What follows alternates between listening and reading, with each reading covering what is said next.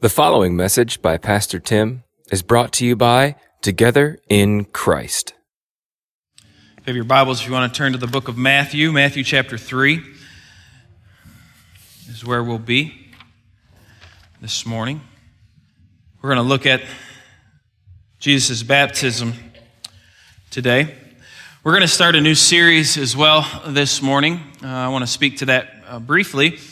This series should take us hopefully through May uh, on the life of Jesus Christ. And so it'll take us through Easter time as well, looking at, looking at specifically the, the life of Christ. We're doing this for a couple reasons. We, we met together really, and I, I could share with you the preaching calendar for the, for the whole year, to be honest. Through May, we'll, we'll do this, the, the life of Jesus Christ. And then in June and July, we'll be in Psalms. We're going to look at about eight different, eight different Psalms. And then in August, we'll be in the book of Esther. And then when we get to the fall into September, we'll be in 1st and 2nd Samuel. We'll be looking through 1st and 2nd Samuel. And so that's kind of the directions that we're going for many different reasons. But our focus again is going to be on the life of, of Jesus Christ. And one of the reasons we're doing this is because we realize that, that we need to understand who Christ is. Who this Jesus is that we sing about, that we worship, that the Bible speaks so much about. He, he really is the most important person to ever live. He is. And we need to treat him as such, and we need to know about him. History hinges on him. Also, uh, I think this is a good initiation of sorts into what Pastor uh, Scott mentioned a little bit ago about the discipleship class that will be starting here at the beginning of February in the fireside room that Pastor Spencer will be teaching on the essentials of, of Christianity. One of the things that I'm finding out as I get to know people better, and not just here in our church, but even Christians in other places, is there are a lot of Christians who just don't know. You say, know what? I'm just going to stop there. They just, they just don't know. I can, I can stop there.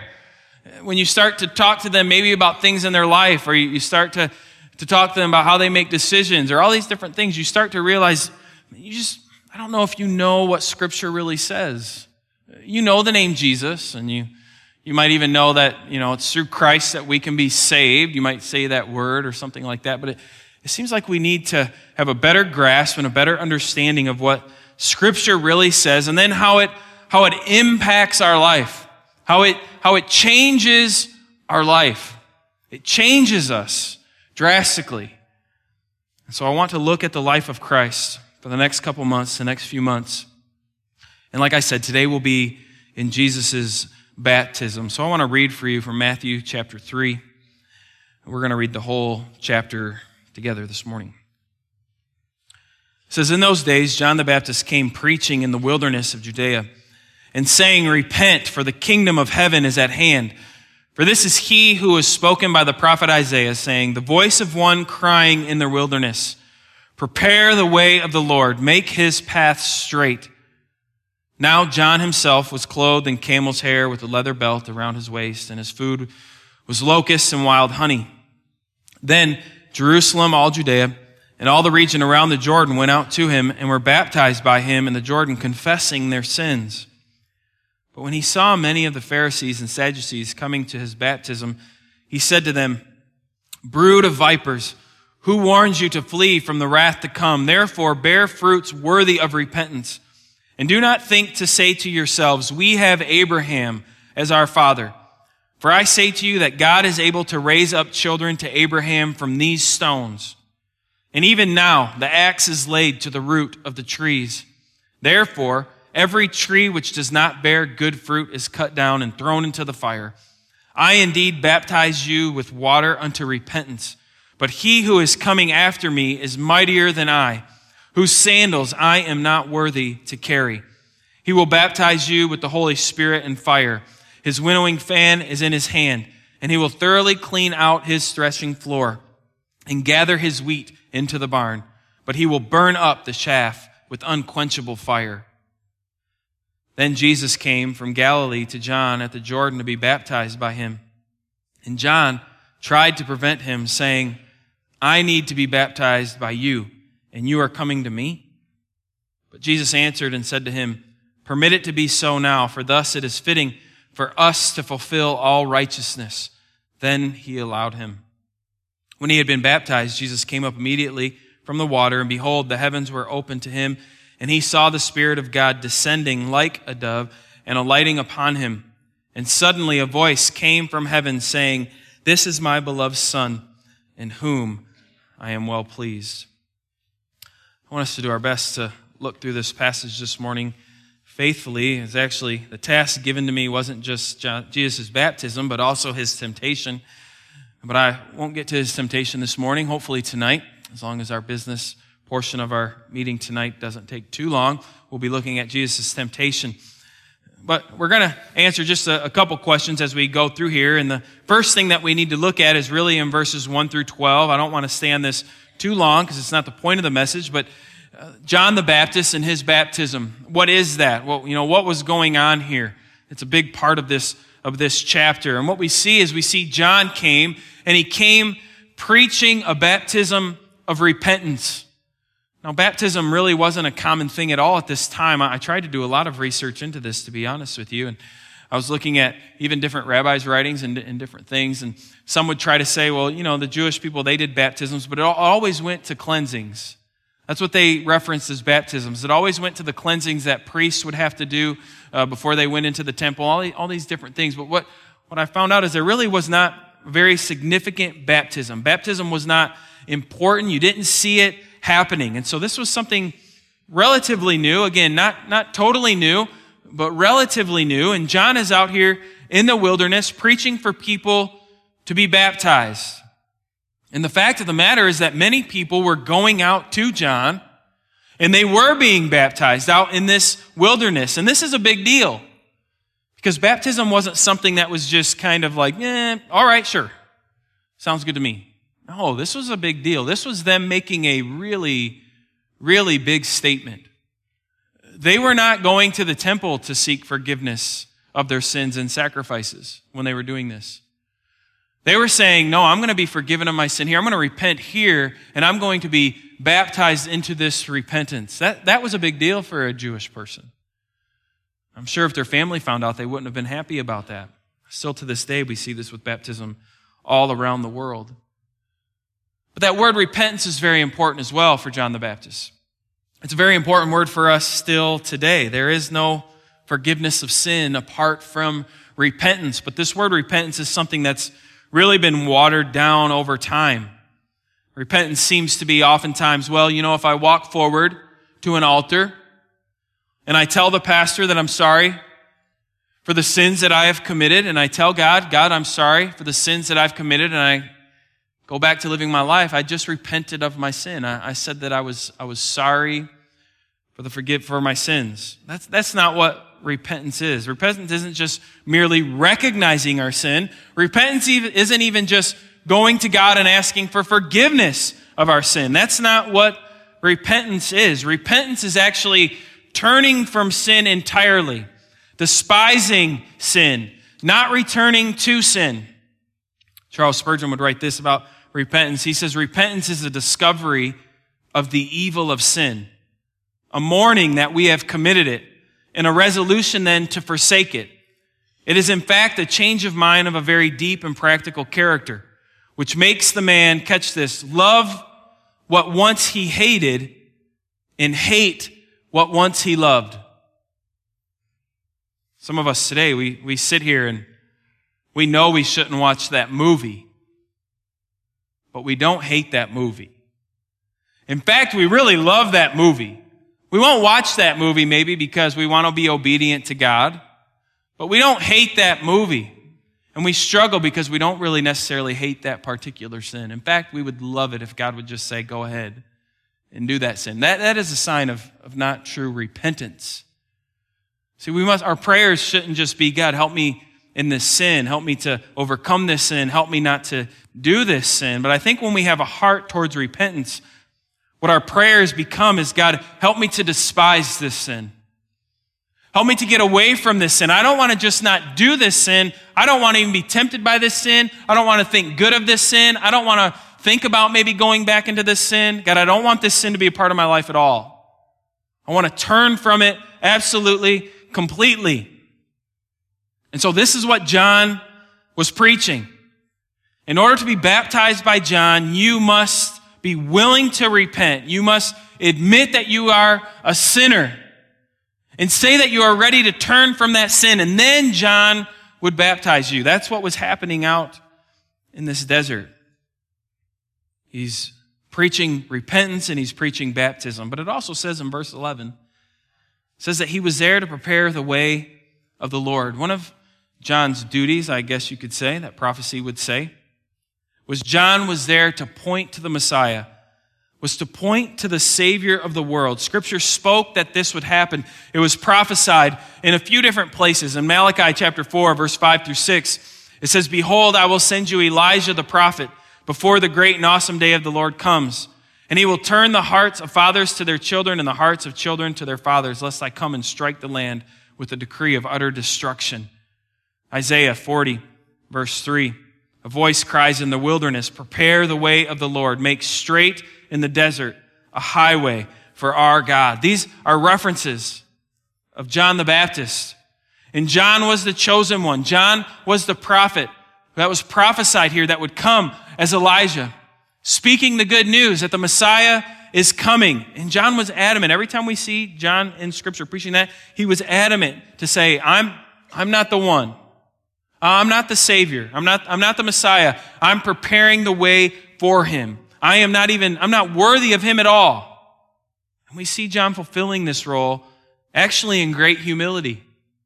Because when we get to verses 13 and 14 and Jesus all of a sudden shows up on the scene out there, before this, you have John who is pretty boisterous, right? The religious people would come, the Pharisees and the Sadducees, and he'd point them out in the crowd and he's not nice to them calls them snakes and vipers.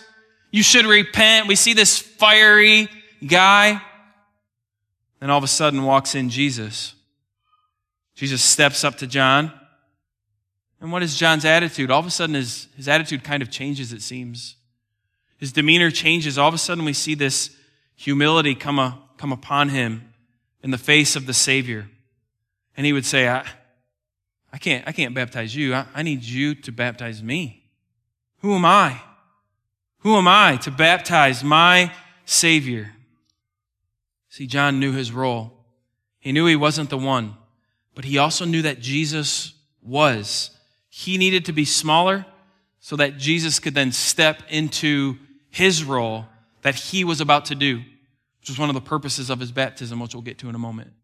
John knew that it was time for him to be lowered so that Christ could be exalted as we get to verse 13 and through 17. I want to ask the question, I hope that we answer this this morning in, in good detail, but the question of why did Jesus get baptized? Why did Jesus go to John? Why did all this happen? Why did this take place? Why did he go under the water? Why did all of this unfold? What was the purpose of it? And he really gives us the answer in verse 15. And we're going to unpack this, hopefully, like I said, in great depth. But look what he says. It says, But Jesus answered and said to him, Permit it to be so now. Why? For thus it is fitting for us to fulfill all righteousness. That was Jesus' answer to John. When John's like, whoa, why, why would I baptize you? Jesus says, no, listen. This has to be done in order for us to fulfill all righteousness. This must take place.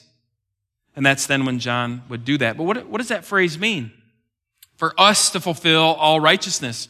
Why didn't he say, for me to fulfill all righteousness? Why us? Well, he said this because what Jesus was doing here is he's fulfilling prophecy. Prophecy is being fulfilled. John needed to be a part of that. It needed to happen. It needed to take place. And what Jesus is doing here is he is marking John, as I talked about already, as that prophet Elijah that was promised. Jesus is putting that on him here. And we see this promise unfolding. I think there's four or five, I think five I have written down here. Other reasons why Jesus got baptized, and I want to go through them. First of all, is this. What Jesus does here is he shows what humble obedience to the Father looks like. He's showing us what it means to be humble before God the Father. Here, Jesus steps out for his very first public act, right? It's his first public act. And what does he do? He gets into water with sinners. He gets in, he gets into some water. I, I don't, I don't know what the water looked like. I don't know how clean it was, but I know this, it was dirtied because of sinners being in it. I mean, that's who John is talking to. He's saying, repent, you brood of vipers, repent, you sinners, and get into this water. And then here comes in and steps Jesus Christ, the one who has nothing to repent for. There's no sin found in his body, but yet here he comes in his first public act and he steps into the water with sinners. Jesus' whole ministry is a show of humility to the Father's will. In Philippians chapter 2, verse 5 through 8, the apostle Paul says, Have this mind among yourselves, which is yours in Christ Jesus, who though he was in the form of God, did not count it equality with God a thing to be grasped but emptied himself by taking the form of a servant, being born in the likeness of men, and being found in human form, he humbled himself by becoming obedient to the point of death, even death on a cross. This is Jesus, the King of kings and the Lord of lords, the ruler of all things, the one to whom we look to, but yet he steps into this water a water of repentance with sinners. And why does he do this? He does this because he is obedient to his Father's will. I don't want to make this about us, but I really think this takes a lot of excuses away from us and a lot of things that we find excuses for as Christians. I'm really amped up today, to be honest with you, and I haven't had anything to drink. I haven't had anything like that, so it's not, it's not fake.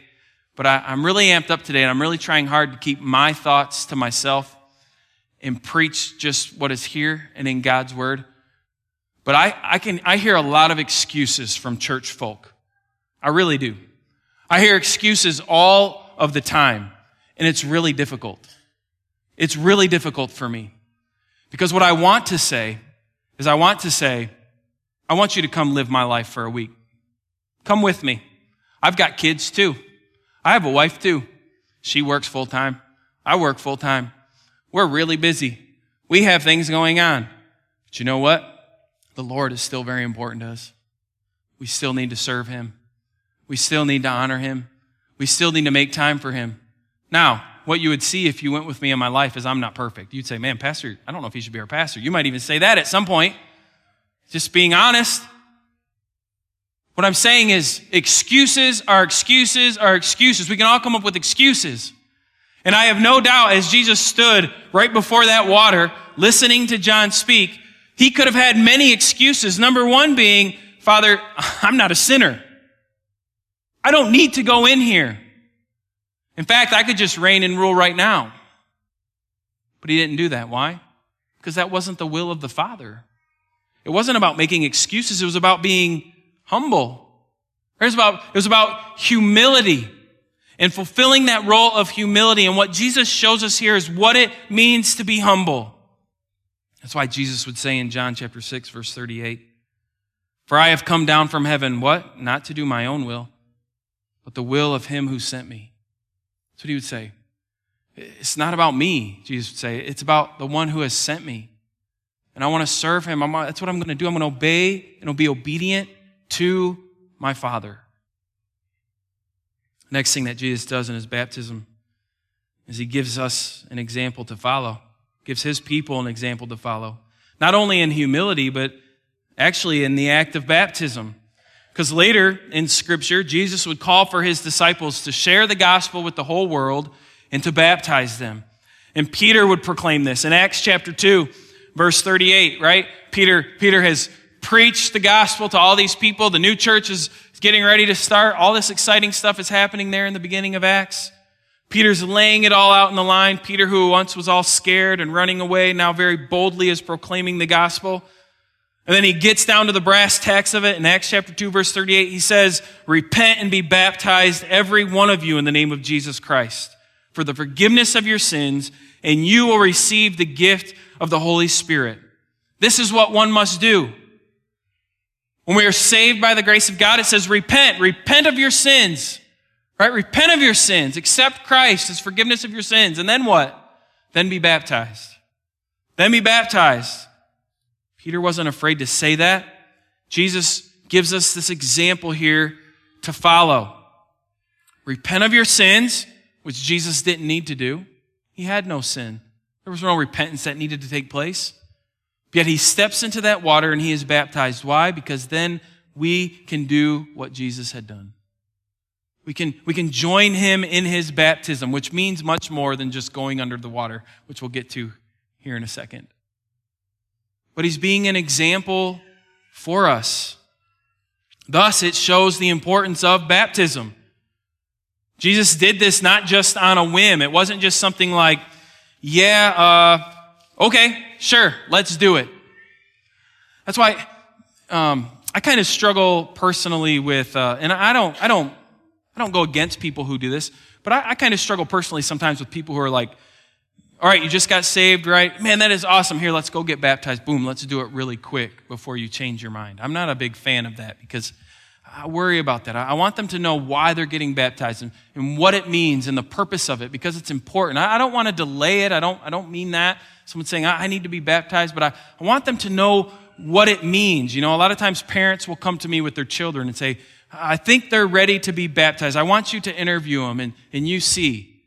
I know every parent that's ever come to my office with that question has been very disappointed when they get to the interview time. I interview them, not the kid. I'm like, you live with them. Do you think they're saved? Do you think they know what they're talking about? Because I can ask a kid, well, why do you want to get baptized? And almost every time they're going to tell me the same thing. I want to go to heaven. Wrong answer. That's the wrong answer. And that's what they all say. That, that's not right. And so if you want my opinion, should your child be baptized? Not based off that answer, because that's wrong. Because baptism doesn't save.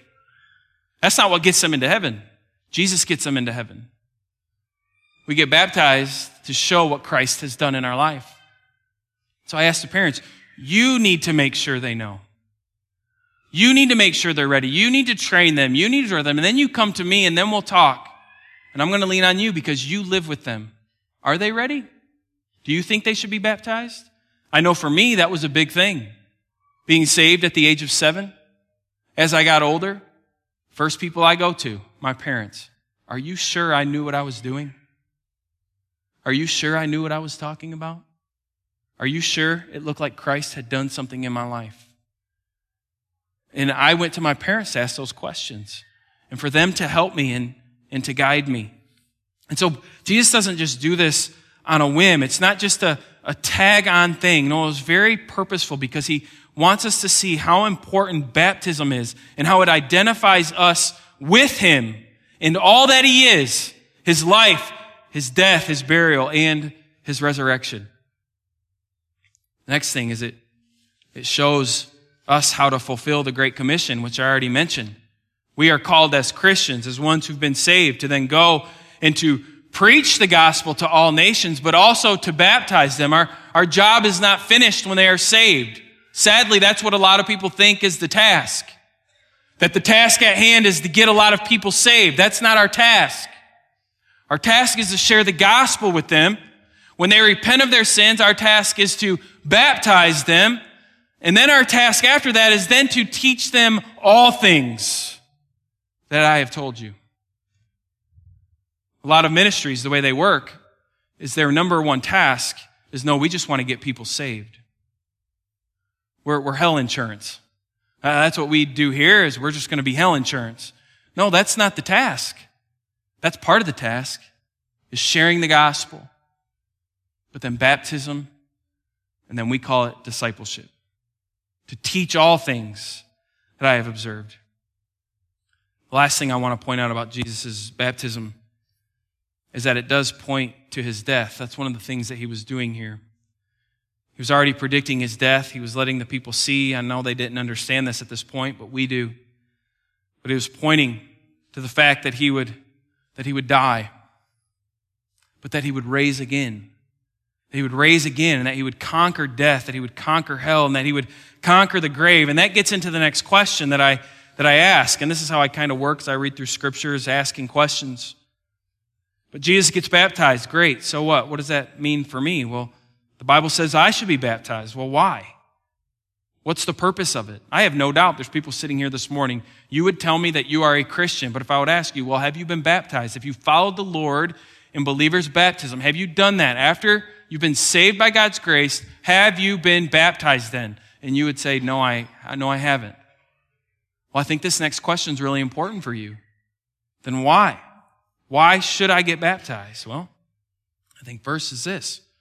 There's a spiritual baptism that takes place. Romans chapter 6. Turn there. I know it'll be on the screen, but if you would, take your Bible and turn there as well. I want you to see it.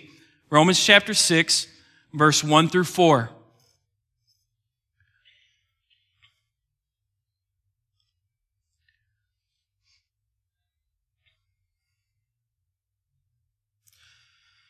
It says, What shall we say then? Are we to continue in sin that grace may abound? By no means. How can we who died to sin still live in it?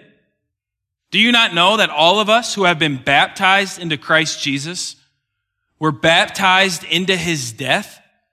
We were buried therefore with him by baptism into death in order that just as Christ was raised from the dead by the glory of the Father, we too might walk in newness of life. One of the things that happens when God sheds his grace on us and he saves us by his great grace is we go through a baptism in Christ's death. We become part of his death, that we've experienced his death because that is what we are leaning on. There's a word called atonement. Christ our substitute. We trust that what has happened in our life is because of our sin. Our sin, we deserve death. That's what we deserve. That's what scripture says. Because of sin, you deserve death. You deserve separation from God. But what Jesus Christ has done for us is he is the atonement of our sins. And so when he went to that cross, when he took the, when he took the nails, when he took the whips, when he took all of that, when he died, he did that in our place. That's what he's done. That, that's what salvation is. He has took our place so that we don't have to face that because of our sin. We do not have to face the penalty of that for our sin. We are fully cleansed because of the death of Christ, but it doesn't end there. Yes, he died, but he also rose again. We rise again in salvation. We have put to death the old man. God has put that to death. He sees Christ. And so now we are new and we walk in this newness of life. That is the spiritual baptism that takes place in a believer's life. Now listen, you know just as well as I, we still mess up. Do we not? We, we do. We, we still mess up. We, we still fall short, but that does not change the grace of God that is on your life. You need to hear me when I say that. It doesn't change that. I know some of you this morning, right now, you are sitting there thinking, but I have messed up so bad. Maybe I need to be saved again, or maybe, maybe I need to do this again. No, no. His grace is sufficient for you. You've been raised from that old life to a new life. And what we have in baptism, when God calls us to be baptized, this is the first command that we are given as new believers in Christ. The very first command, go and be baptized. And what it does is it symbolizes for us what has happened in our lives. Colossians chapter 2, verse 11 through 15. Listen as I read this. It says, In him also you were circumcised with a circumcision made without hands, by putting off the body of the flesh by the circumcision of Christ, having been buried with him in baptism, in which you were also raised with him through faith in the powerful working of God who raised him from the dead. And you who were dead in your trespasses and the uncircumcision of your flesh, God made alive together with him. Having forgiven us all our trespasses by canceling the record of debt that stood against us with its legal demands. This he set aside, nailing it to the cross. He disarmed the rulers and authorities and put them to open shame by triumphing over them in him. What baptism is, is God commands us then to step forward in a public act, just like Jesus had done here. In a public act. You see, you can be saved by the grace of God with nobody around. You don't have to do it here. You don't have to do it in this room. There's nothing special about this room that this is where you get saved. You, you can accept God's free gift of grace anywhere. What the Bible says is that once you have done that, He demands a public act a public act of baptism. you walk into that water to show publicly what has happened. And so you stand in that water dry, as if covered in sin, right? old man. I mean, yes, you've already been saved, so you're washed. Again, this is showing people what has happened in your life. You go under that water, representing what? Death. Death to sin. Represents cleansing. Represents newness. And the pastor doesn't leave you there. He brings you up. Why? To show a new life in Christ. A new life in Christ has come. And that's why we, we celebrate when somebody comes and they get baptized. It's a, it's a celebration time saying, look at what God has done in their life. Nothing that they could do. God has done this. God has saved them. God has changed them. And God has made them a part of us who have had that same thing happen. We are together. We are a family. And we celebrate that here today at this moment. That's what water baptism is. And we're called to this. It's not an option. It's that first command. Just like John. Repent and be baptized. The same goes out today. Repent of your sins. Trust in Christ and be baptized. But yet still today, many are held back. You're held back because you say, man, you know how nervous I'll be in there? There's so many, there's so many people here. They, I don't, I don't know, I don't know what's, what's going to happen. I can tell you what's going to happen. You're going to go underwater and you're going to come back and you're going to walk out. That, that's what's going to happen. No one's going to boo you. No one's going to shame you. No one's going to do any of that. If, if, if we are your church family, we're going to rejoice with you. We're going to be excited. You say, Pastor Tim, you don't, you don't know my history. My family's not going to like this. That's an excuse. And it's a weak one at that. Jesus would say, Who is my mother? Who is my brother? Oh, it's these who serve with me. Listen, the, the family that you have on earth is a great, it's a great blessing from God, but they are not it. They are not your salvation. They are not your hope. They are not your source of peace. They're not your source of joy. Only Christ can fulfill that. And if you're relying on your family to do that, you are putting a burden on them that they do not deserve either. And if you say, you say, but my family will forsake me, what do you want more? Christ or your family? That's really the question. I, I mean, it's just, I'm being very honest with you. You say, man, that's just not fair. There have been people throughout the centuries who face this. There are people today who face this in much greater extent than you will. There are families in the Middle East right now, people, Christians, that when they get baptized, if they go to their family and they say, listen, I've accepted Christ as my Savior, uh, it's a deal, but not a big deal. But if they walk into that house and they say, hey, I was just baptized into Christ, big deal. We're killing you, they say. We're taking everything from you your wife, your kids, everything. You're now completely ostracized, and we are seeking after you to kill you. I want you to know that because you've been baptized. Uh, no, maybe your family's saying that to you. I, I don't know. If they are, that's a big deal. I'd love to pray for you and talk to you about it. But the question is count the cost. Do you trust Christ as your everything? Is he? Jesus humbly submitted himself to the Father. Jesus humbly walked into the waters. I want you to think how humiliating that would be for you if you were sinless. How humiliating that would feel. I mean, some of you get humiliated, you know, if you get asked to do something that you think that's under my pay grade. Are you serious? Grab a broom? I don't do that stuff.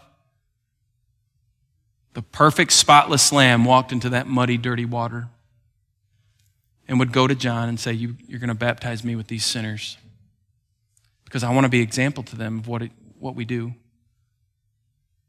So, who are we to say that we can't do that?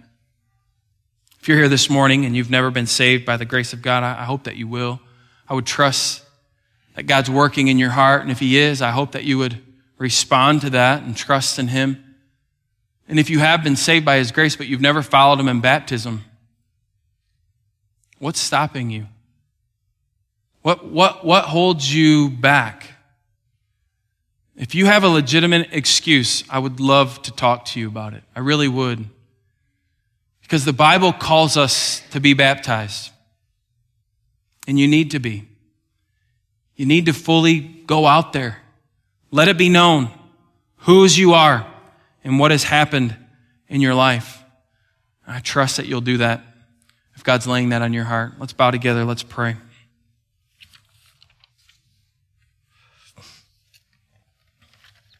God, I thank you.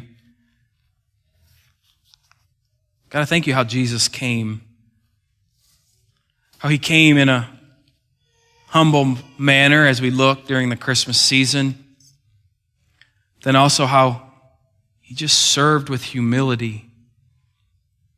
God, he wasn't afraid to stand up for the truth and to, to speak to people how he needed to be. He wasn't afraid to talk to them about sin in their life. He, he didn't shy away from that. It wasn't that he was weak, but he was just humble. God, I, I pray that you would humble us in our lives. I know this wasn't the full point of the message, but God, just give us humility to think of others before ourselves, to be willing to lay ourselves down at your feet, and understanding that when we do that, we are laying ourselves down at the feet of others, because that's what you've called us to. Not to put all kinds of excuses in the way, but to really commit. And God, baptism is one of these things that you've given us to stand before the world to say, I am His, and this is what He has done for me. God, I pray for that person here this morning who's struggling with that. God, I pray that you would break them. I pray that they would humbly come to you and seek out baptism as we're called to do. And God, I do pray, of course, I try to always pray this every day for those here this morning who maybe are not yours. God, I pray that more would be I pray that they would hear the truth of the gospel. They would seek forgiveness of their sins through Christ, the only Savior. God, during this time, as we sing this song, I pray that we would use it as a time of response. God, however that needs to be done, in our seats, people can come forward if they want and pray, seek your face. But God, we just want to respond to your word and the truth of your word. And so, God, I thank you again for the example of Christ, the example that he laid before us. But, God, I also thank you for this. Knowing we could not follow that example perfectly, we don't need to because he did it for us. And so, God, I pray that we would hold on to that truth more than anything. And so I thank you for that this morning. We pray this in his name. Amen. You have been listening to a message by Pastor Tim from Together in Christ. This content has been provided to you by Monroe Missionary Baptist Church. For more information, visit us online at mmbconline.org.